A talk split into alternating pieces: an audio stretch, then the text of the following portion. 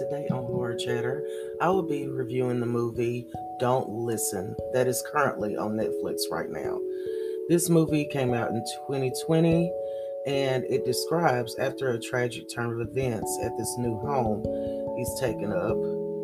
Uh, Daniel hears a ghostly plea for help, spurring him to seek out a famous paranormal expert.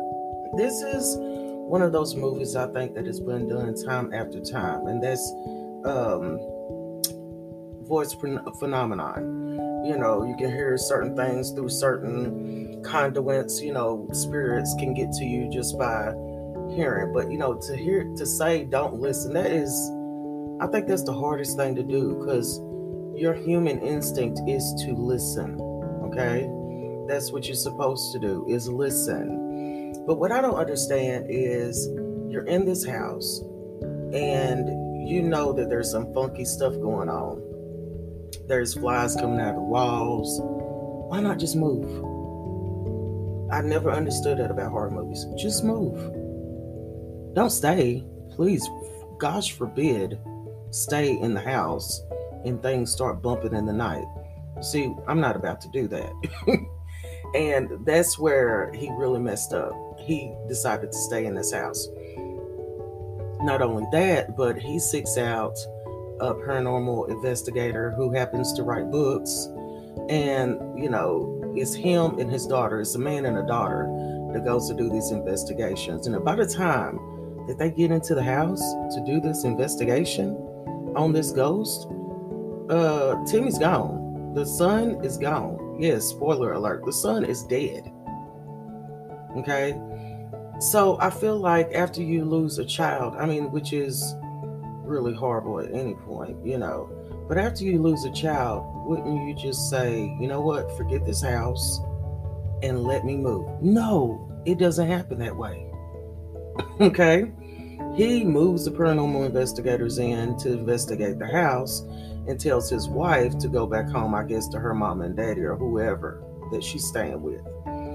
And it's just one of those horror movies that you just go, okay, mm, this has been done before, but you're doing it in such a bad way that this is crazy. It's a Spanish horror, by the way. it is English dubbed, and you know, which I have no problem with that, but it, I mean, I don't get it. I don't understand it.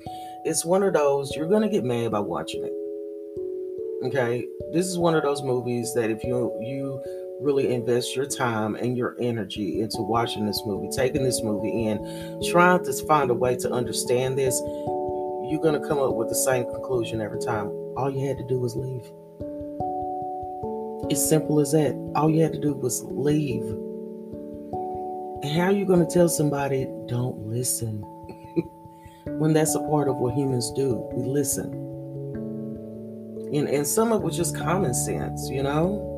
It was just really common sense. The boy, the son who perished, didn't have to happen like that. It really didn't have to happen like that. I think that a lot of the stuff in this movie could have been avoided. And that's where this movie really dropped the bomb. It could have been avoided. Okay? Even paranormal investigators knows their limits, which they didn't. They, and, and that's the problem here. They did not know when to stop. I'm not going to give away if anybody else in this movie passed or not, but this is just one of those movies. You might as well just write a Gone with the Wind. I mean, really, it, it was one of those hypothetical, duh, travesty of moments.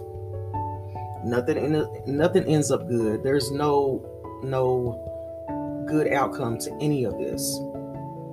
Okay?